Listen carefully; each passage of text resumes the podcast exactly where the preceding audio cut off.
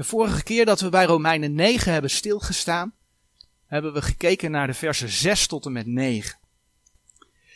En we hebben toen onder andere gezien dat de Heer zegt, want die zijn niet allen Israël die uit Israël zijn. Dat was Romeinen 9 vers 6. Nou, dat gedeelte, dat maakt duidelijk dat de Heer alleen die Joden als Israël ziet die ook daadwerkelijk in zijn woorden en in deze tijd ook in zijn zoon geloven.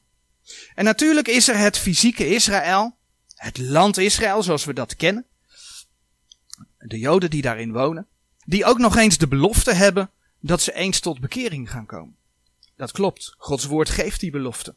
Maar slechts zij die uit het Joodse volk de Heer Jezus hebben aangenomen, zijn het Israël Gods. Dat is het geestelijke Israël. Dat verklaart waarom je uh, in de Bijbel ook tegenkomt uh, dat de Heere zegt dat de natuurlijke kinderen van het koninkrijk buitengeworpen zullen worden, terwijl anderen zullen aanzitten in het koninkrijk. Het, heeft, het gaat over Israël, het gaat over het fysieke Israël, anderzijds over het Israël Gods. Dat is niet de gemeente van Jezus Christus. Ja, het Israël Gods is onderdeel van de gemeente. Maar het is wel goed om te zien dat de Heer, als de Heer over Israël God spreekt, dat de Heer niet over de gemeente in zijn geheel spreekt, niet over de gelovigen uit de heidenen. Nu laat de Heer in zijn woord zien dat de zegen van Abraham tot de heidenen zou komen. Abraham had die belofte gekregen. En door het geloof in Jezus Christus zijn gelovigen uit, een, uit de heidenen, weliswaar niet Israël geworden, maar geestelijk gezien, daar spreekt Galaten 3 over, dat hebben we de vorige keer gezien, geestelijk gezien zijn zij wel zaad van Abraham. Door het geloof. Nou, vandaag gaan we verder in Romeinen 9 vanaf vers 10. En dan gaan we eerst dat gedeelte lezen. Vers 10 tot en met 16.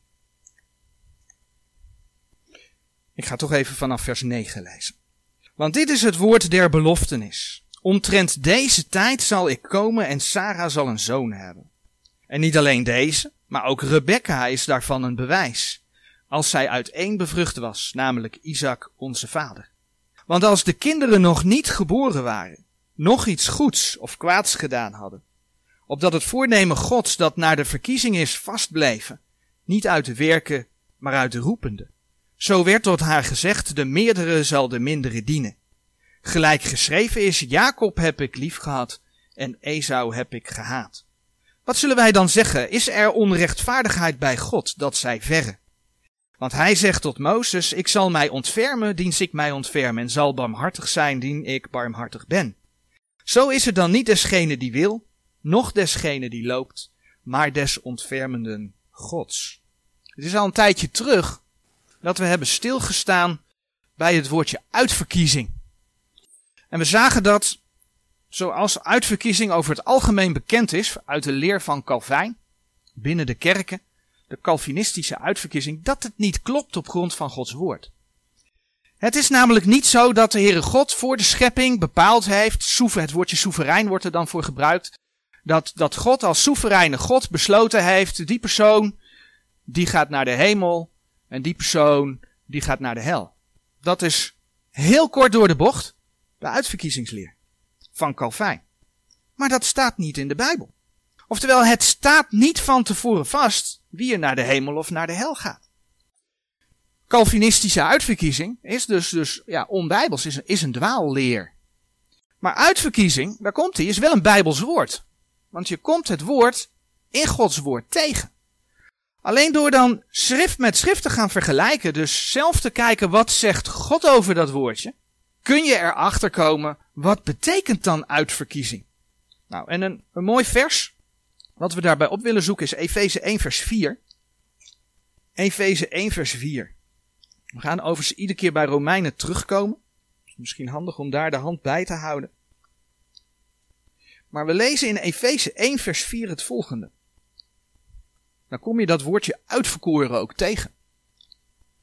Gelijk hij ons uitverkoren heeft in hem voor de grondlegging der wereld, opdat wij zouden heilig en onberispelijk zijn voor hem in de liefde. Ja, er is uitverkiezing. God spreekt over uitverkoren. En ja, God heeft iets voor de grondlegging der wereld bepaald, dat staat ook in dat vers. Maar er staat wel iets bij, die uitverkiezing vindt plaats in Hem. Die uitverkiezing vindt plaats in Jezus Christus.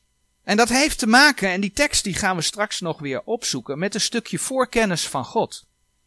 God wist voor de schepping al wie voor Jezus Christus zou kiezen en wie dat niet zou doen. En op basis van die voorkennis heeft hij bepaald wie in Jezus Christus zou zijn. God zou een oplossing voor de zonde geven. Dat is zijn zoon, Jezus Christus. En een ieder die die oplossing zou aanpakken, die dat zou aannemen, daarvan heeft God gezegd, dat wordt mijn kind. Dat heeft hij bepaald. Daar heeft hij ook het recht toe. Maar daar zit wel een stukje wil in. Wil je een kind van God zijn? Wil je hem aannemen? Wil je de Heer Jezus als oplossing voor de zonde aannemen in je leven? En wat is dan die uitverkiezing? Nou, die uitverkiezing is A. Als je de Heer Jezus aanneemt, dan word je zijn kind. Maar daar zit nog meer in. De Heer leert dat je op een gegeven moment een opstandingslichaam krijgt. Als je zult opstaan uit de dood, krijg je een opstandingslichaam. En dat lichaam zal zijn zoon gelijkvormig worden. Je krijgt een opstandingslichaam gelijk aan het opstandingslichaam van de Heer Jezus. En de Bijbel spreekt over een erfenis. Nou, daar gaan we nu niet uh, uitgebreid op in. Maar dat is kortweg wat de Heer zegt over uitverkiezing in zijn woord. En dat geldt dus voor iedereen die de Heer Jezus aanneemt. Heeft te maken met een stukje voorkennis, omdat de Heere God alwetend is, hij overziet de geschiedenis. Nou, dat kun je allemaal weten. Maar dan kom je soms teksten tegen en dan zeg je, ja maar, dit klinkt toch wel heel erg als die soevereine uitverkiezing. Heeft Calvijn dan toch gelijk? Nou, een aantal van die versen hebben we net gelezen. En dat wordt natuurlijk ook gevoed doordat je door bepaalde kringen ook niet anders hoort over uitverkiezing. Maar Romeinen 9 vers 11 is er zo een. Want als de kinderen nog niet geboren waren, nog iets goeds of kwaads gedaan hadden, opdat het voornemen Gods, dat naar de verkiezing is vastbleven, niet uit de werker, maar uit de roepende. Dat is zo'n tekst waarbij mensen denken, ja maar, dat klopt toch dan wat Calvijn zegt. En, eh, want het gaat daar duidelijk om dat de Heere God iets voorgenomen heeft. Dat de verkiezing niet is uit werken, maar dat het is uit de roepende, dus uit God. Dat staat er geschreven. Andere zijn uh, Romeinen 9, vers 15 en 16. Want hij zegt tot Mozes, ik zal mij ontfermen, dienst ik mij ontferm, en zal barmhartig zijn, dien ik barmhartig ben. Zo is het dan niet desgene die wil, noch desgene die loopt, maar des ontfermenden Gods. Hier staat notabene, zo is het niet desgene die wil. En even verderop, maar des ontfermenden Gods, maar van de ontfermende God. Hoe kan dat? Het feit dat er bij die versen aan uitverkiezing gedacht wordt, komt omdat het zo geleerd wordt. Want deze versen hebben namelijk niets met behoud te maken. En dat is waar ze vaak wel op toegepast worden. Ze gaan niet over behoud. Wat is de situatie die als uitgangspunt gebruikt wordt in, in dat schriftgedeelte van Romeinen 9? Dat is de situatie van de geboorte van Esau en Jacob. In Romeinen 9, vers 12 en 13 hebben we daarover gelezen. Zo werd tot haar gezegd, de meerdere zal de mindere dienen. Gelijk geschreven is, Jacob heb ik lief gehad en Esau heb ik gehaat. Nou, dat verwijst naar de geschiedenis. De geschiedenis van Israël. Die begon met Jacob. En dan bladeren we naar Genesis 25.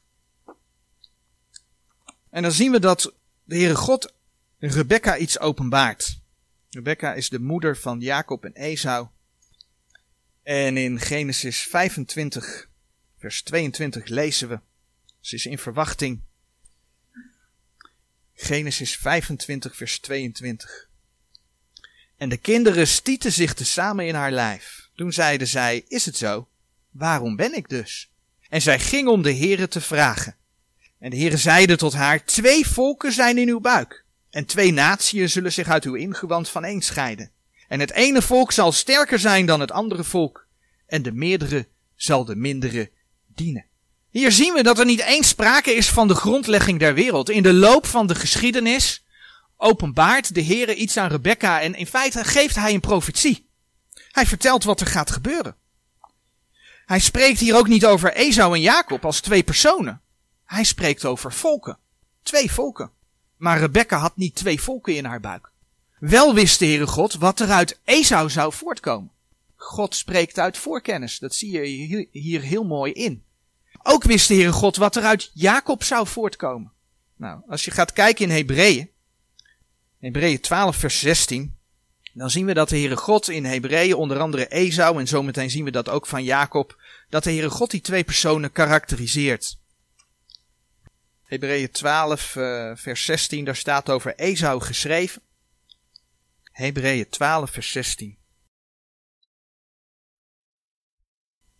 dat niemand zij een hoereerder of onheilige, gelijk Esau, die om één spijze het recht van zijn eerstgeboorte weggaf. Dit typeert Esau, Esau die gericht was op zijn vlees, die om één spijze het recht van zijn eerstgeboorte weggaf. En we zien waar de Heer dat mee vergelijkt. Nou, we kennen de geschiedenis van Jacob en Esau en we weten dat ook Jacob fouten gemaakt heeft.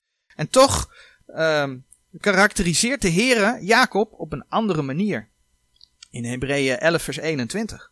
Door het geloof heeft Jacob stervende een iegelijk der zonen van Jozef gezegend en heeft aangebeden, aangebeden leunende op het opperste van zijn staf. Blijkbaar wist Jacob, ondanks zijn fouten, door geloof te leven. Dat is wat Hebreeën laat zien. En de Heere wist dat dat zou gaan gebeuren. De Heere wist dat al voordat Jacob en Esau geboren werden. En op grond daarvan vertelde hij Rebecca wat voor soort volken er uit Jacob en Esau zouden voortkomen en dat de meerdere de mindere zou dienen. En dan zegt de Heer in Romeinen 9 vers 13, komen we weer terug bij Romeinen 9, gelijk geschreven is, Jacob heb ik lief gehad en Esau heb ik gehaat. Is dat voor de schepping bepaald? Nee, dat is niet voor de schepping bepaald. God wist hoe Jacob zich zou gaan ontwikkelen. Wat er uit Jacob voort zou komen. God wist wat er uit Esau voort zou komen. Daarop heeft God dat gezegd. Het is ook een citaat van Malachi. Een van de profeten. En dat is dus ruim nadat Jacob en Esau geleefd hebben. Malachi 1 vers 2 en 3. Malachi 1 vers 2 en 3. Ik heb u lieden lief gehad, zegt de Heere, maar gij zegt waarin hebt gij ons lief gehad? Was niet Esau Jacobs broeder, spreekt de Heere? Nochtans heb ik Jacob lief gehad. En Esau heb ik gehaat en ik heb zijn, zijn bergen gesteld tot een verwoesting en zijn erven voor de draken der woestijn. Door de profeet Malachi kijkt de Heer in feite terug naar de geschiedenis die geweest is. En wordt de profetie bevestigd die hij over Jacob en Esau gedaan heeft. Voor de, voor de geboorte van Jacob en Esau. Het gaat dus over Gods handelen met Edom. Edom is uit Esau voortgekomen. En over Gods handelen met Israël. Israël is uit Jacob voortgekomen. En niet over de persoonlijke behoudenis van Esau en Jacob. Wel zien we, en dan zoeken we 1 Petrus 1 vers 2 op. Wel zien we dat de Heere handelt met voorkennis. Ik heb het net al genoemd. En het staat zo mooi beschreven in 1 Petrus 1 vers 2. De Heere God is alwetend. Hij overziet de geschiedenis. 1 Petrus 1 vers 2. En in 1 Petrus 1 vers 2 lezen we. De uitverkorene naar de voorkennis van God de Vader. Zie je dat? De uitverkorene naar de voorkennis van God de Vader. In de heiligmaking des geestes tot gehoorzaamheid en besprenging des bloeds van Jezus Christus. Genade en vrede zij u vermenigvuldigd de uitverkorenen naar de voorkennis van God de Vader. Die tekst heeft helemaal niets met de oud-testamentische situatie te maken waar we het over hadden.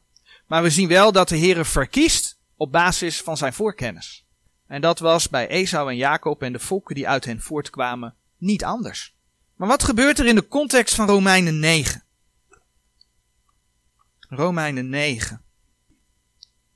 In Romeinen 9 vers 7 wordt Isaac aangewezen als het zaad waardoor de zegeningen komen. Kijk maar in vers 7. In Isaac zal u het zaad genoemd worden. Staat daar geschreven. En in Romeinen 9 vers 13 wordt Jacob aangewezen als het zaad waardoor de zegeningen komen. En we weten, hebben we de vorige keer bij stilgestaan, is dat het uiteindelijk gaat om het zaad Jezus Christus die uit Abraham, uit Isaac, uit Jacob is. Zie je dat God zijn geschiedenis weergeeft?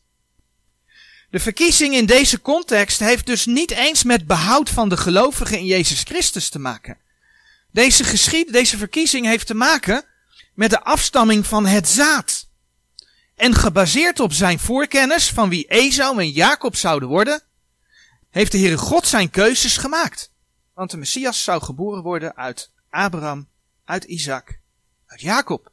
Dat is ook uitverkiezing naar de voorkennis van God, de Vader. Maar hoe zit het dan met Romeinen 9, vers 15 en 16? Waar notabene gezegd wordt, zo is het dan niet desgene die wil. Zo is het dan niet van degene die wil. Dat lijkt erop dat de eigen wil, dat dat, dat, dat nergens toe doet. De vraag is, waar heeft het willen in Romeinen 9 vers 16 mee te maken? Opnieuw, niet het behoud. Romeinen 9 vers 15. En in vers 15 hebben we gelezen, want hij zegt tot Mozes, ik zal mij ontfermen, diens ik mij ontfermen en zal barmhartig zijn, dien ik barmhartig ben. Dat is een citaat uit het Oude Testament. En dat kun je vinden in Exodus 33, vers 19. Het tweede Bijbelboek, Exodus. En in Exodus 33, vers 18, daar zie je dan dat Mozes de Heer een vraag stelt. Mozes die stelt namelijk de Heer de vraag of hij zijn heerlijkheid mag zien. Dat is Exodus 33, vers 18. Toon mij nu uw heerlijkheid, zegt Mozes tegen de Heer God. En het antwoord wat Mozes krijgt, het antwoord wat Mozes krijgt, vinden we in vers 19. Exodus 33, vers 19. Doch hij zeide, ik zal al mijn goedheid voorbij uw aangezicht laten gaan en zal de naam des Heren uitroepen voor uw aangezicht. Maar ik zal genadig zijn, wien ik zal genadig zijn, en ik zal mij ontfermen, wiens ik mij ontfermen zal. Eigenlijk staat daar dat de Heere God bepaalt wie hij genadig zal zijn. Mensen kunnen hem niet dwingen door hun wil. Het is de Heere God die bepaalt of hij genadig is of niet. En dan komt het, dat doet hij niet lukraak. Maar daarvoor stelt hij condities. Hij geeft voorwaarden. En dat deed hij in het Oude Testament ook al. Kijk maar in Exodus 20, dat is in de wet. Zelfs in de tien geboden, Exodus 20. Exodus 20, vers 5 en 6 stukje uit de tien geboden. Gij zult u voor die niet buigen, nog hen dienen. Het gaat over, uh, over het maken van gesneden beelden in vers 4. En dan staat er in vers 5. Gij zult u voor die niet buigen, nog hen dienen. Want ik, de Heer uw God, ben een ijverige God. Die de misdaad der vaderen bezoek aan de kinderen. Aan het derde en aan het vierde lid dergenen die mij haten. En dan staat er in vers 6 nog. En doe barmhartigheid aan duizenden dergenen die mij lief hebben en mijn geboden onderhouden. De mensen die God haten, die bezocht hij. Nou, als je naar Israël kijkt, dan weet je dat dat niet best is. Maar degene die hem lief hadden, deed hij barmhartigheid. Maar hoor je goed wat daar heb je goed gelezen wat er staat? Degene die hem haten, doet hij dat. Degene die hem lief hebben, doet hij dat. Daar zit dus een stukje wil van de mens. Wil je God lief hebben? Of haat je hem? Nou, er zijn heel veel mensen die God haten. Merk je als je op straat staat. Hoe mensen reageren. Maar daar zit een stukje wil van de mens in. Wil je hem lief hebben? Dat was dus al in het Oude Testament zo. Onder de wet. God stelt condities op basis waarvan hij de mens genadig was en is. En daar is God vrij in. De mens kan nog zoveel willen. Maar hij heeft te buigen voor Gods almacht. En zo is het ook in de gemeentetijd. De tijd waar wij in leven. Heere God heeft bepaald dat mensen vandaag de dag, dat hij mensen vandaag de dag genadig is in hem, in Jezus Christus. Dus een ieder die wil, mag Jezus Christus aannemen en God is die persoon dan genadig. Dat is, om het dan maar even zo te zeggen, want het woordje soeverein komt helemaal niet in de Bijbel voor. Maar dat is om het dan maar even zo te zeggen, God soevereine wil dat zijn zijn condities, zijn voorwaarden. En is dat onrechtvaardig? He, Romeinen 9, vers 14, die stelt die vraag. Is dat onrechtvaardig? Romeinen 9, vers 14. Wat zullen wij dan zeggen? Is er onrechtvaardigheid bij God? Dat zij verre. Nee, God is niet onrechtvaardig.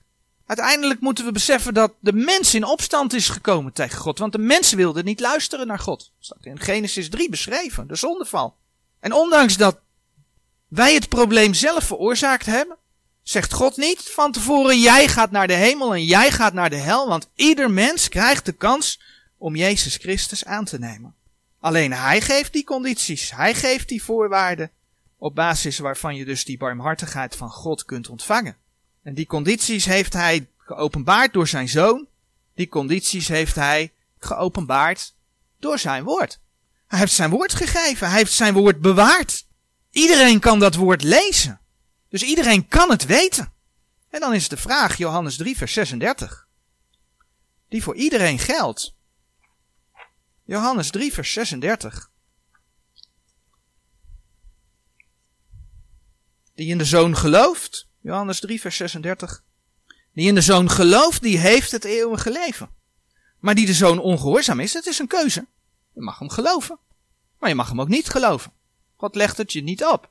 Maar de consequenties zijn er wel. Die in de zoon gelooft, die heeft het eeuwige leven. Maar die de zoon ongehoorzaam is, die zal het leven niet zien. Maar de toren gods blijft op hem. Dus de Calvinistische uitverkiezing, ook in Romeinen 9, is er niet. Het wordt ervan gemaakt. En we lezen het er al heel gauw in, omdat het vaak zo gebracht wordt. Maar het is er niet. Ja, er is uitverkiezing.